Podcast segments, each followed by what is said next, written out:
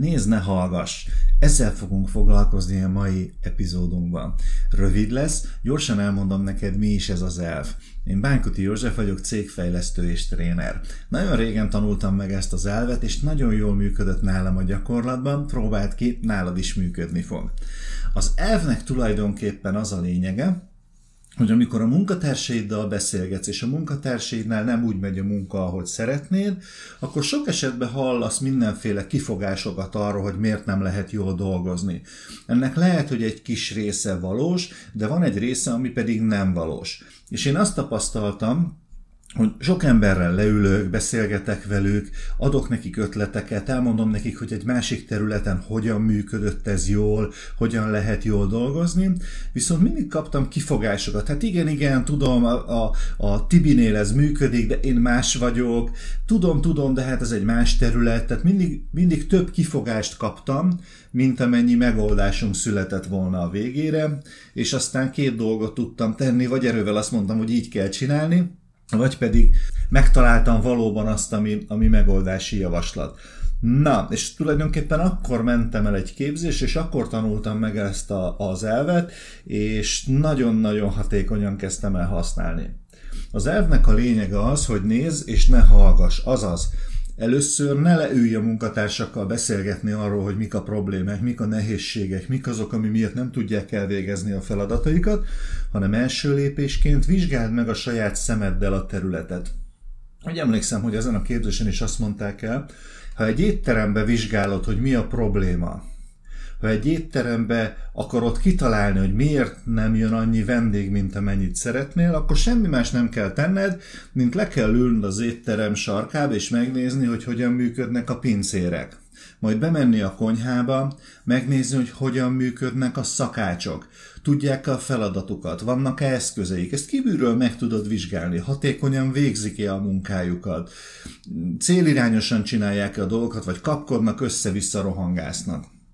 És van még egy része a dolognak, kóstold meg, amit főznek. Ez a lényege. Tehát nézd meg, vizsgáld meg, amit csinálnak a munkatársaid, vegyél fel egy külső nézőpont, és egyszerűen csak megfigyelőként legyél jelen, és amikor ez megvan, akkor utána pontosan látni fogod, hogy mi a probléma nem kedvesek a pincérek, nem mennek oda időbe, össze-vissza viszik ki a rendeléseket, a szakácsok nem tudják a dolgukat, netán nem sozzák meg a húslevest, és ezért nem finom, és ezért nem jönnek vissza a vendégek.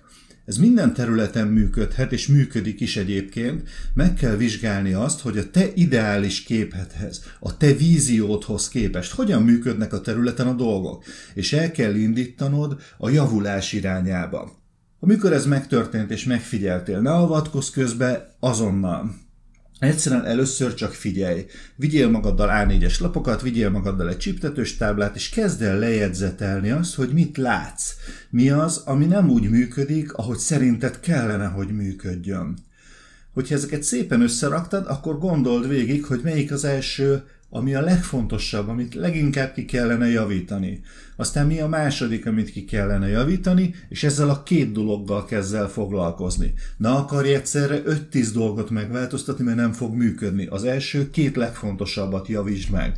Ha az már elkezdett jól működni, akkor javítsd meg a következő kettőt, és így egyre jobban működnek a dolgok. Ami még ebben az elben fontos, ha nem te vagy közvetlenül a terület vezetője, és vannak kinevezett vezetők, akkor egyrészt az ő munkájukat is vizsgáld, egyszerűen csak figyelj meg, az ő munkájukat is figyeld meg, ne avatkozz közbe közvetlenül a területen, kivétel, hogyha tűzoltani kell. Tehát, hogyha valami nagyon olyan, akkor avatkozz be. De azon kívül, hogy a tűzoltás, ne avatkozz be, mert azzal, ha átnyúlsz, és azonnal elkezded mondani, hogy na ezt akkor így csináljátok, úgy csináljátok, amúgy csináljátok, azzal tulajdonképpen a vezetőd lába alól húzott ki a talajt, mert onnantól kezdve nem fognak rá hallgatni.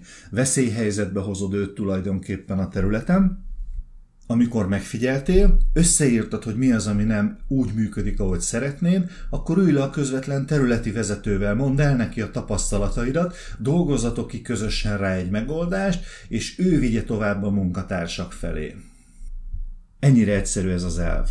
Nincs más dolgod, mint időnként körbejárni a cégedbe, vinni a kis csiptetős tábládat, és felirogatni azt, hogy mit látsz, mi az, ami nem úgy működik, mi az, ami nem tetszik neked a működésben.